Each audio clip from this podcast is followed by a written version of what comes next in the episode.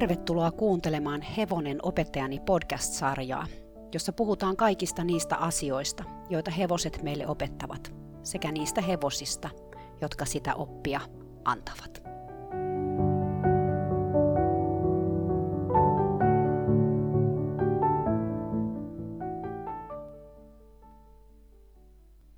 Moi, Katariina tässä taas. Kiva, että tulit kuuntelemaan tätä mun podcast-jaksoa. Tänään mä haluan kertoa teille hevosesta nimeltä Della Chance. Della Chance on ranskaa ja tarkoittaa onnekasta tai sitä, että on onnea. Mä tapasin Della Chancein Sveitsissä vuonna 2005. Mä olin just muuttanut Sveitsiin mun miehen työn takia. Ja ensimmäiset pari viikkoa uudessa maassa meni lähinnä Ikeassa ravaten ja tavaroita järjestellen. Mutta about kahdessa kolmessa viikossa mulle alkoi tulla sellainen tunne, että mun olisi päästävä tallille. Eikä vaan tallille, vaan nimenomaan ratsastamaan. Mä olin kuitenkin Kaliforniassa ratsastanut parhaina päivinä useita hevosia päivässä ja viettänyt tallilla suurimman osan mun ajasta, joten pieniä vierotusoireita oli ilmassa. Mutta mille tallille mä menisin ja mitä hevosta mä ratsastasin? Mä olin kuitenkin vieraassa maassa, enkä mä tuntenut Sveitsistä ketään. Mä en voinut kysyä keneltäkään suosituksia tai edes, että missä olisi lähin talli, puhumattakaan sit siitä, että mä saisin jollain hevosella ratsastaa. No mä ajattelin, että okei, mä en ole maksanut hevosen ratsastamisesta vuosikausiin, itse asiassa parin kymmeneen vuoteen siinä vaiheessa, mutta tämä on nyt varmaan sellainen tilanne, että se on tehtävä, jos mielii hevosen selkään. Mä päätin, että mä etsisin itselleni jostain vuokrahevosen, Mä etsin netistä kuumeisesti yksityistalleja, joille mä voisin mennä käymään. Mä löysin erään, joka vaikutti mun mielestä lupaavalta, eikä ollut kovin kaukana. No tuumasta toimeen mä lähdin sinne tallille siis käymään. Mulla ei juurikaan ollut mielessä mitään suunnitelmaa. Mun ranskan kielen taidot oli siinä vaiheessa lukio ranskalla niin ja näin, mutta hei, yrittänyttä ei laiteta. Hevosten vuoksi ihan mitä tahansa. No siellä tallilla oli aika hiljasta, pihalla ei ollut kovin montaa autoa, mutta mulle oli tässä vaiheessa pääasia päästä lähinnä näkemään ja haistamaan hevosia. Mä toivoin tietenkin, että mä tapaisin edes jonkun ihmisen, joka osaisi puhua yhden tai kaksi sanaa englantia. Sellaista ei tietenkään löytynyt, vaan mä törmäsin naiseen, joka puhuu vaan ranskaa. Mä sain kuitenkin jotenkin hänelle selvitettyä, että mä etsin itselleni vuokrahevosta, että oisko täällä tallilla ketään, kuka etsisi hevoselleen vuokraajaa. Mä olin valmiiksi kattonut sanakirjasta, miten mä selittäisin tämän asian, ja mä kerron, että mä oon kouluratsastaja ja etten mä ollut aloittelija. No mä sain tältä naiselta selville, että siellä tallilla oli itse asiassa eräs kouluratsastaja, jolla oli kaksi hevosta, ja tämä nainen oli juuri miettinyt vuokralaisen ottamista – No tämä nainen, jonka mä tapasin siellä tallilla, soitti siltä istumalta tälle kouluratsastajalle ja kyseli tilannetta mun puolesta. Ja sai selville, että kyllä, tämä kouluratsastaja todellakin etsi hevoselleen vuokraajaa. Parasta tässä oli vielä se, että tämä kouluratsastaja osasi paremmin englantia kuin mä osasin ranskaa. Me siis sovittiin puhelimessa tapaaminen tallille seuraavaksi aamuksi, sillä kuten mäkin, niin tällä naisella ei ollut koko päivä töitä ja hän kävi tallilla aamulla, jolloin siellä ei ollut ruuhkaa, kuten hän itse sen asian ilmaisi. Hän kertoi mulle, että hänellä oli toden totta kaksi hevosta, vanhempi vaativan tason kouluratsu Patida sekä nuori nelivuotias Della Chance. Hän sanoi, että mä voisin kokeilla ratsastaa ensin Patidaa ja sen jälkeen me voitaisiin vähän jutella. Delachansin selkään mä en kuulemma pääsis, koska se oli niin haasteellinen. Mä kävin tämän puhelun jälkeen vielä tallis ihmettelemässä tämän naisen hevosia, tumman rautiasta patidaa, jolla oli jo harmaata kasvoissaan, sekä mustaa pientä puoliveriruunaa Delachancia, jonka ystävälliseen, uteliaaseen katseeseen ja pörröseen varsan otsatukkaan mä ihastuin kyllä heti. Seuraavana aamuna mä saavuin tallille innosta puhkuen. Mua hieman kyllä myös jännitti, koska tämä kouluratsastaja oli vaikuttanut aika tiukalta tyypiltä ja sanonut, että mä saisin vuokrata hänen hevostaan patiidaa vaan, jos mun kyvyt olisi riittävät, sillä hän ei kuulemma päästänyt ihan ketä vaan hevostensa selkään. Mutta koska mä olin sanonut olevani kokenut ratsastaja ja mä olin Suomesta, hän oli päättänyt antaa mulle mahdollisuuden. Suomesta kuolema siksi, että hänen mielestään Kiira Kyrklund oli hyvä ratsastaja. Kun mä saavuin tallille, tämä nainen oli ulkokentällä ratsastamassa De La Chancea. Mä panin heti merkille, että tällä nelivuotiaalla oli gramaanit, joiden avulla tämä nainen sai pidettyä hevosen pään alhaalla, vaikka se kyllä niilläkin kiikutteli tätä naista mennen tullen ympäri kenttää. Tämä hevonen oli rakenteeltaan mun mielestä aika erikoinen. Sen kaula oli jotenkin tosi lyhyt ja alas kiinnittynyt, ja sen runko oli jotenkin semmoinen jännän putkilomainen. Liikkeet oli aika vaatimattomat ja se hevonen oli ihan siinä kentän laidaltakin katsottaessa niin silmin nähden aika vino, eikä se muutenkaan näyttänyt millään muotoa lupaavalta kouluhevoselta. Mä ihmettelin myös, että nelivuotiaasta näin ratsastettiin gramaaneilla kohtalaisen tiukassa paketissa, joka näytti olevan sille tosi epämukavaa ja vaikeetakin. No mut nähdessäni tämä omistaja otti käyntiin ja esitteli mulle tämän hevosen ja sanoi, etten mä tulisi ratsastamaan, koska se oli niin nuoria vasta koulutusvaiheessa. No mä kysyin vaivihkaa, miksi sillä De La Chancella oli gramaanit, ja tämä nainen kertoi, että ne gramaanit oli väliaikainen ratkaisu, koska ilman gramaaneja hevonen vaan juoksi pää ylhäällä ja sitä oli vaikea hallita. Mä en kommentoinut siihen mitään, koska mä en tuntenut tätä naista tai tätä hevosta vielä lainkaan. Ja mä ajattelin, että okei, katellaan mitä tuleman pitää. Me vietiin Delachans talliin ja satuloitiin Patida mua varten. Mä ratsastin sillä jonkun aikaa, se oli oikein mukava, mun mielestä aika mutkatonki hevonen, joka osasi kyllä asiansa. Tämä omistaja oli tämän ratsastuksen jälkeen aika innoissaan ja sanoi, että mä voisin ehdottomasti alkaa vuokrata hänen hevostaan. Tosin hän halusi, että mä ratsastaisin vielä sittenkin De La Chancella, koska häntä kiinnosti nähdä mut tämän nuoren hevosen selässä. Mä olin tähän aika tyytyväinen, koska vaikka se Patida oli ihana, osaava hevonen, mä en ollut siitä sit loppujen lopuksi kyllä kauhean kiinnostunut. Mutta De La Chance, vaikka se näytti kaikkea muuta kuin kivalta ratsastaa, mä en osaa sitä selittää, siinä oli vaan sitä jotain, mikä veti mua puoleensa mä voin kyllä sanoa, että mä en ehkä elämäni aikana ole aina kauheasti halunnut mennä helpon kautta. Että mua aina vähän ehkä kiinnostaa sellaiset projektit ja sellaiset, joilla on ehkä enemmän ongelmia ja jotka vois jollain tasolla opettaa mullekin sit jotain. Tämä omistaja kertoi, että hän oli omistanut De La Chancein äidin. Tämä äiti oli jo kuollut, mutta hänelle oli onneksi jäänyt tammasta tämä ruuna – Sille oli kuitenkin sattunut ihan pienenä varsana onnettomuus, jossa se oli kaatunut tosi pahasti. Se oli syntyessään ollut jo aika toispuoleinen, mutta tämän kaatumisen jälkeen tämä toispuoleisuus oli pahentunut ja nyt tätä vinoutta sitten yritettiin korjata ratsain. Mä ajattelin tässä vaiheessa mielessäni, että gramaanit nyt ei kyllä ainakaan tätä asiaa korjanneet. Päinvastoin ja päätin sillä hetkellä, etten mä ratsastaisi Della Chancea gramaaneilla, jos vaan sen omistaja antaisi mun mennä ilman. No seuraavalla kerralla mä sainkin sit kokeilla Della Chancea. Mä muistan yhä, miten lempeä tyyppi se oli karsinassa, miten se tuli mun luokse tosi luottavaisena ja paino päänsä mun syliin, ikään kuin sanoen, että halaa mua ja halaa mua kovaa. Mä tulisin oppimaan, että oli sitä ominta de la chancea. Se oikeastaan vaan halusi halailla ihmisten kanssa, pitää päätä ihmisten sylissä ja sulkea silmänsä. Kun me laitettiin de la chance kuntoon, mä sanoin omistajalle, että mä halunnut ratsastaa gramaaneilla. Hän sanoi mulle, että jos niitä gramaaneja ei olisi, mä en pystyisi hallitsemaan tätä hevosta lainkaan. Mä sanoin, että mä olin valmis ottaa sen riskin. Ja mä tiedän, että mulla oli aika paljon pokkaa luokkaa, mutta mä olin niihin aikoihin aika varma mun omista kyvyistäni. En mä kyllä tiedä, että oliko se hyvä vai huono asia, mutta näin nyt vaan oli. Sitä paitsi kerran, joskus kauan sitten, mä olin ajatellut, että gramaanit oli hyvä työkalu, mutta enää tässä vaiheessa mä en kokenut tarpeelliseksi käyttää niitä, vaan etsiä toisenlaisia ratkaisuja tilanteisiin, joissa nämä gramaanit olisi aiemmin kaivettu kaapista. Delashansin kohdalla tämä kääntyi mun edukseni, koska mä olin ollut oikeassa. Mä en tarvinnut niitä gramaaneja sen kanssa lainkaan. Mä huomasin heti selkään päästyäni tämän hevosen vinouden. Se oli tosi selkeätä. Sen kaula ikään kuin lähti oudon lankkumaisesti sinne sivulle, eikä se oikein pystynyt asettumaan vasemmalle. Mä menin sen kanssa tosi pitkään käyntiä. Mä ratsastin jo niihin aikoihin hyvin paljon istunnalla ja siitä oli tosi paljon hyötyä tämän hevosen suoristamisessa.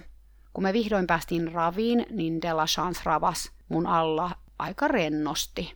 No sen omistaja ei ollut uskoa silmiään ja hän sitten ilmoitti, että mä saisin tosiaan vuokrata molempia hänen hevosiaan. Ja mä sitten kerroin hänelle, että mä olin kyllä enemmän kiinnostunut tästä nuoresta hevosesta kuin siitä patiidasta, mutta mä menisin sillä hevosella, mikä hänellä olisi tietysti vapaana. Mä en nyt muista, kuinka monta kertaa mä ratsastin patiidalla, mutta en kyllä kovinkaan montaa kertaa sit loppujen lopuksi. Taisinpä sen kanssa käydä maastossa kerran pari, mutta käytännöllisesti katsoen mä menin aina de la Chancella. Se oli tosi haasteellinen ratsastaa sen vinouden takia, mutta se yritti aina kaikkensa. Aina. Rehellisempää hevosta sai kyllä hakea. Mä ihastuin de la Chanceen ikihyvikseni, sen ihanaan lempeeseen katseeseen ja sen pörröseen varsamaiseen otsatukkaan. Ja siihen, kuinka se aina halusi ensin viettää viisi minuuttia niin, että mä pitelin sen päätä mun sylissä – Delachancein omistaja oli koulutuomari, mutta hänkin, kuten Delachance, oli ollut vakavassa onnettomuudessa. Tässä oli kyse ratsastusonnettomuudesta, ja tämä oli tapahtunut vuosia sitten, ja se näkyi tämän omistajan kehossa tietynlaisena vinoutena. No mä voin aika rehellisesti sanoa, että hän oli ehkä vinoin näkemäni ratsastaja, tai jos ei vinoin, niin ainakin kolmen parhaan joukossa – siitä johtuen mun mielestä hän oli kyllä aivan väärä ihminen ratsastavan vinolla nuorella hevosella, mutta hän ei itse kokenut asian olevan ongelma tai sillä olevan mitään vaikutusta siihen, miten hän ratsasti Delachanceilla. Delachancein omistaja tykkäsi tosi paljon maastoilusta ja se olikin tässä meidän diilissä aivan parasta. Me mentiin välillä kolmenkin tunnin lenkkejä pitkin Sveitsin maaseutua. Me ratsastettiin peltojen halki, metsien läpi, kylien ja kirkkojen ohi, moottoritien alta, moottoritien yli. Mikään reitti ei ollut pois suljettu. De la Chance, kunhan mä pääsin sen kanssa sinuiksi, niin oli maailman ihanin maastoratsu, joka luotti muhun kuin kiveen. Ja mä luotin myös siihen. Omistajalla oli kuitenkin De La Chancein suhteen myös tavoitteita. Hän kilpaili Patidalla kouluratsastuksessa, mutta se oli tulossa vanhaksi ja siksi hän halusi Delachanceista sille seuraajaa. Mä itse kattelin tämän ruunan rakennetta ja vinoutta ja mä ajattelin, ettei siitä olisi kouluratsuksi ainakaan kovin korkealle tasolle. Mä juttelin tämän omistajankin kanssa tästä asiasta, mutta hän oli sitä mieltä, että hevonen oli vielä nuori, nelivuotias, ja että kyllä se siitä vielä kasvaisi ja saisi lihaksia, ja sitten se olisi ihan yhtä hieno kuin Patida. Tällä omistajalla oli valmentaja, ranskalainen mies, joka kävi pitämässä hänelle tunteja kerran viikossa. Tämä mies oli valmentanut tätä omistajaa jo vuosia, mutta oli aika erikoisessa maineessa siellä meidän tallilla, eikä se pitänyt kellekään muulle siellä tunteja. Mä kävin katsomassa pari tuntia, enkä mä ollut itsekään kovin vakuuttunut siitä, miten se mies ohjeisti tätä omistajaa – Tämä mies myös ratsasti välillä de la chancea ja silloin gramaanit ja kannukset tuli aina kuvioon mukaan. Kerran mä olin katsomassa tällaista ratsastussessiota ja mun oli lähettävä pois paikalta, koska mä en kestänyt katsoa, miten se mies höykytti nöyrää hevosta, joka hikisenä ja silmät päässä pyörien yritti kaikkensa, vaikka ratsastusta oli jatkunut jo pitkälti yli tunnin. Omistaja oli tälle kuitenkin aivan sokea, sillä hänen mielestään Delachance meni miehellä niin mahtavan hyvin. Siinä sen todellinen potentiaali tuli hänen mielestään esiin. Omistaja myös pyysi, että mä kävisin tämän miehen tunneilla edes joskus, jotta Delachancein koulutus voitaisiin lainausmerkeissä yhtenäistää. Tämä oli ensimmäinen merkki siitä, että tätä naista oli alkanut ärsyttää se, että mä en vaatinut De La Chanceilta sitä, mitä hän halusi siltä vaadittavan. Hän halusi, että ruunaa alettaisiin koota ja siltä vaadittaisiin lennokkaampaa liikettä. Mutta miten sä kokoot hevosta, joka on jännittynyt ja jonka tasapainossa on todellakin toivomisen varaa? Ja kuten mä sanoin, niin se oli tosi vino. Vaan suora hevonen voi koota itseään oikein, ja De saaminen suoraksi oli aika haasteellinen tehtävä.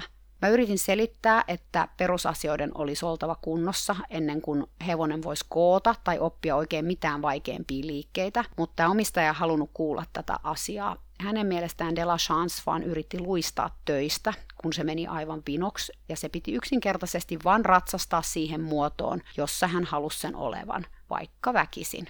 Mä menin tämän valmentajan tunnille kerran. Tällä tunnilla hän halusi, että mä ratsastan tätä hevosta hirveätä kyytiä eteenpäin. Eteenpäin, eteenpäin. Hän karju mulle heti alusta saakka. Musta tuntuu, että hevonen juoksee mun alta pakoon paniikissa, ja silloin se valmentaja huusi, että hyvä, hyvä, just noin.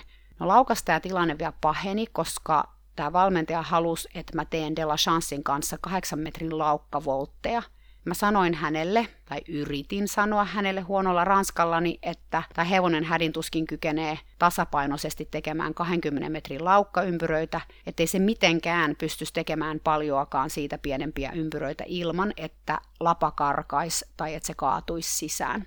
No mun ranskan kieli oli tosiaan aika alkeellista vielä tässä vaiheessa, ja tämä mies ei puhunut kuin ranskaa, ja hän huusi mulle aivan suoraa huutoa, että hän oli tehnyt näitä voltteja tämän hevosen kanssa, ja tällainen hevosten hyssyttely sai ne vaan taantumaan, eikä ne edennyt mihinkään. Että laita se nyt vaan menemään niitä voltteja, piste. No, mä yritin sitten tehdä näitä voltteja. Mä en oikein itekään tiedä miksi, ehkä koska mä en osannut kommunikoida tämän miehen kanssa ja mä ajattelin, että siitä tilanteesta on päästävä jotenkin pois. Della Chance teki nämä voltit, mutta mä jouduin ihan kauheasti pitelemään sitä kasassa ja pakottamaan sitä aika voimakkaasti, että se jotenkin suoriutuisi tästä tehtävästä. Tämä valmentaja oli haltioissaan ja sanoi, että katoppa nyt, kyllähän se siihen kykenee vallan mainiosti. Mä niin toivoin, että mä olisin osannut sanoa silloin ranskaksi, että kyllähän se niitä tekee, mutta se, että hevonen menee näitä kuvioita, ei tarkoita, että se tekee ne oikein, kun mä kirjaimellisesti pitelen sitä kaikin voimin edestä ja pakotan sitä kaikin voimin takaa. Mä en koskaan enää mennyt tämän miehen valmennukseen, ja kun omistaja yritti sitä ehdottaa, niin mä sanoin hänelle totuudenmukaisesti, että mun mielestä mies on aivan väärillä jäljellä valmennuksessaan, koska hevoselta vaaditaan asioita, joihin se ei todellakaan ole valmis. No, tämä omistaja ei ollut tyytyväinen tähän, mutta se antoi sen asian olla. Mä luulen, että se pelkäsi, että mä lopetan tämän hevosen ratsastamisen, koska mä ratsastin kuitenkin tässä vaiheessa Della Chancella enemmän kuin hän itse – Ihan parasta oli, kun tämä omistaja lähti lomalle ja sitten mä sain huolehtia tästä hevosesta kokonaan. Silloin mä sain pari viikon ajan ratsastaa Delachancea, miten mä tykkäsin. Ja mä näin, miten se silmissä rentoutui ja kehittyi, kun se sai siihen mahdollisuuden. Delachance kyllä kaikesta huolimatta kehittyi koko ajan. Se suoristui ratsain ja pikkuhiljaa oppi myös taipumaan. Laukannostot oli sille tosi haasteellisia, mutta niistäkin tuli koko ajan parempia. Mä koin paljon iloa siitä, että mä huomasin sen tasapainon paranevan tai että se oppi tekemään jonkun asian vaivattomammin ja rennosti, koska juuri tämä oli De La Chancein ongelmien ytimessä. Se, että sen oli vaikea liikkua rennosti ja tasapainoisesti. Keväällä omistaja päätti, että De La Chancein oli aika mennä ensimmäisiin oikeisiin koulukisoihin. Hän ei kuitenkaan itse uskaltanut lähteä hevosen kanssa näihin kisoihin, vaan pyysi, että mä ratsastasin sillä. Mä en ole koskaan mitenkään rakastanut koulukisoja, mutta mä suostuin, koska mä ajattelin, että tämä omistaja siitä kokemuksesta näkisi sen hevosen todellisen tason. Luokka oli joku helpon seen tapainen, siis hevoselle kyllä ihan sopiva, mutta mä tiesin, ettei sitä ollut koskaan viety vieraaseen paikkaan muuta kuin maastoilemaan, joten mä olin melko varma, että se stressaantui siitä tilanteesta aika paljon. Ja kun se stressaantui, niin sen keho meni vielä vinommaksi kuin mitä se yleensä oli. No tämä omistaja oli itse kyseisissä kisoissa tuomarina, joten sen jälkeen kun tämä hevonen oli otettu traikusta ulos, niin mä jouduin itse selviytymään sen kanssa kisapaikalla. Se olikin aikamoista puuhaa, koska Delachance oli tosi jännittynyt siitä hetkestä lähtien, kun se tuli traikusta ulos. Omistaja pelkäsi sitä siinä vaiheessa selkeästi, mikä oli mulle itsellenikin aika silmiä avaavaa, koska vaikka mä olin aina tiedostanut, että hänellä oli jonkinasteisia pelkoja liittyen hevosiin, mutta nyt se jotenkin konkretisoitu mulle sillä hetkellä hän ei suostunut pitämään De La Chanceista kiinni edes sen aikaa, että mä pääsisin vessaan, vaan mun oli sidottava hevonen traikkuun kiinni ja yritettävä suoriutua siitä vessakeikasta mahdollisimman nopeasti ennen kuin tämä hevonen keksi mennä vetopaniikkiin. Delachance oli tosi jännittynyt kaikista äänistä, musiikista ja kaiuttimista tulevista kuulutuksista, mutta eniten sitä hirvitti vieraat hevoset, jotka tuli verryttelyalueella vastaan tai ohitti sen takapäin. Onneksi me oltiin tultu paikalle tosi ajoissa, koska kesti tosiaan hetken, että Delachance rauhoittu niin paljon, että pakoreaktio ei tullut päälle puolen minuutin välein, ja hevonen alkoi pitää kaikki neljä jalkaansa maassa. Mä sain valehtelematta käyttää mun ratsastustaidon joka ikisen rippeen siihen, että mä pysyin tämän hevosen kyydissä siellä verryttelyalueella – Omistaja kävi jollain lyhyellä tauolla siellä verryttelyalueen laidan takana sanomassa, että hevonen vaikuttaa jännittyneeltä ja että sen pitäisi liikkua paremmin eteen, että se saisi hyvät pisteet kisoissa. Silloin mun teki mieli sanoa sille omistajalle, että tuuppa itse kokeilemaan, miten se sulta onnistuu. Mutta mä tiesin, että se nyt olisi ollut aivan turhaa sille ruveta siinä vaiheessa jotain sanomaan. Mä olin kuitenkin itse suostunut tähän kisaan vaikka mä tajusin kyllä, ettei se ollut kuitenkaan ollut kovin viisas päätös kenenkään kannalta. Sitten alkoi sataa ja keli muuttui ihan kaameeksi. Verryttelyalue tuntui tässä vaiheessa Delachansin mielestä jo aika turvalliselta, joten sitten kun tulikin meidän vuoro mennä radalle, joka sijaitsi sitten taas erään ladon takana, niin hevonen meni aivan sekasin ja hyppi pystyyn ja yritti paeta – joku ystävällinen, mutta ehkä hullun rohkea sielu auttoi meitä ja talutti Delachansin kisakentän laidalle ja kesti tosiaan tovin, koska Delachance ei tosiaankaan halunnut mennä sinne. Tuomarit, joita oli kolme, oli toisessa päässä kenttää lyhyen sivun aidan taakse laitetuissa avonaisissa trailereissa sateen suojassa. Ja mä tunsin sen hetken, kun Dela Chance näki nämä avoimet traikut kentän toisessa päässä. Sen sydän lähti valtavaan laukkaan sen rinnassa. Se siis suorastaan kumisi mun jalkoja vasten.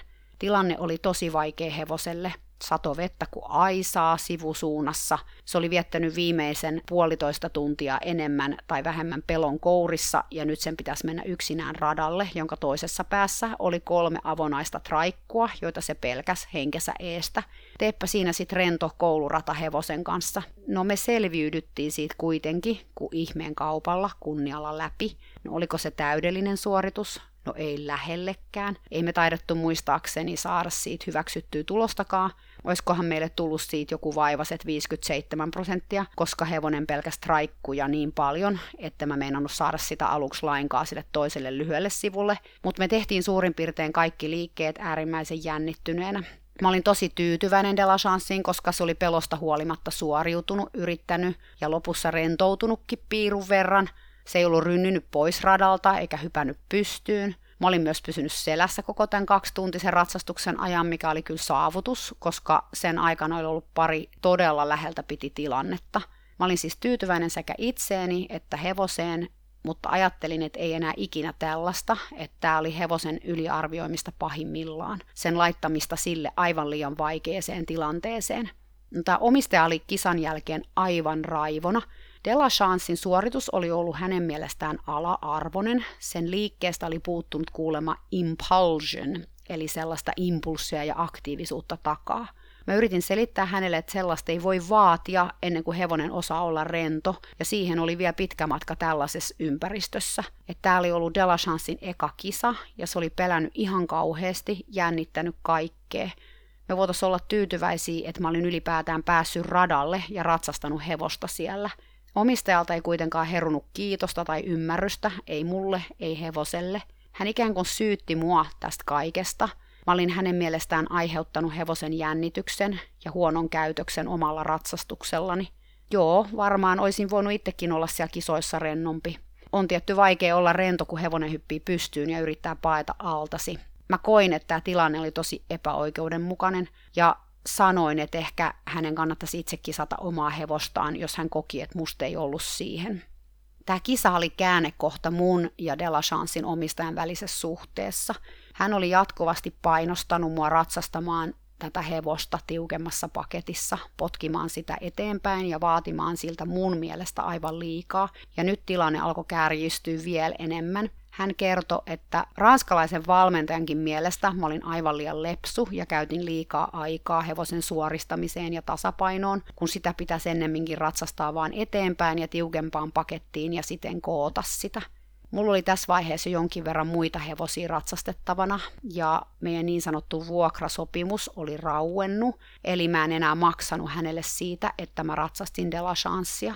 Patida ontu ja omistaja ratsasti De La enemmän ja enemmän – Mä en kestänyt katsoa hänen ratsastustaan, koska hän suuttu tälle hevoselle joka kerta ja räimi sitä raipalla ja potki kannuksilla ja veti sitä todella vahvasti suusta sahaten edes takaisin saadakseen tämän hevosen pään ja kaulan tiettyyn asentoon.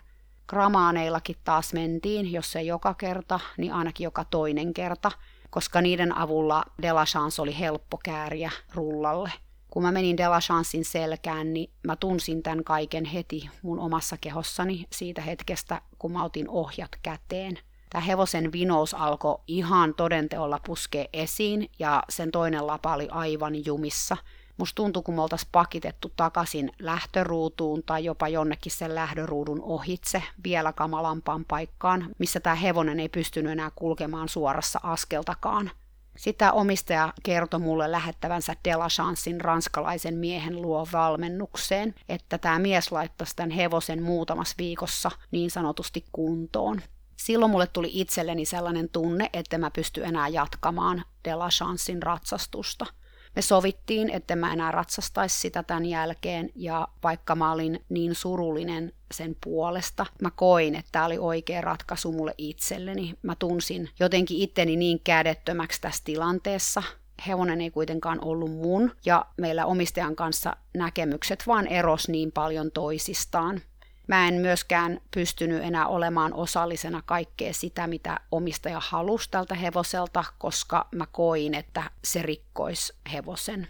Mä muistan viimeisen ratsastuksen. Me käytiin maastossa ja mä annoin Delachansin vaan mennä siinä asennossa, kun se halus. Jälkeenpäin mä pitelin sen päätä mun sylissä pitkän tovin, halailin sitä tiukasti just niin kuin se aina halus ja kerroin sille, etten mä enää sitä ratsastaisi. Mä pyysin anteeksi, että mä jouduin sen jättämään ja toivoin sille voimia selviytyä tulevasta, koska se tulisi tarvitsemaan niitä voimia sen ranskalaisen valmentajan kanssa. Siitä mä olin ihan varma. Musta jotenkin tuntui, että mä petän tämän hevosen, mutta en mä oikein osannut ajatella mitään muutakaan vaihtoehtoa.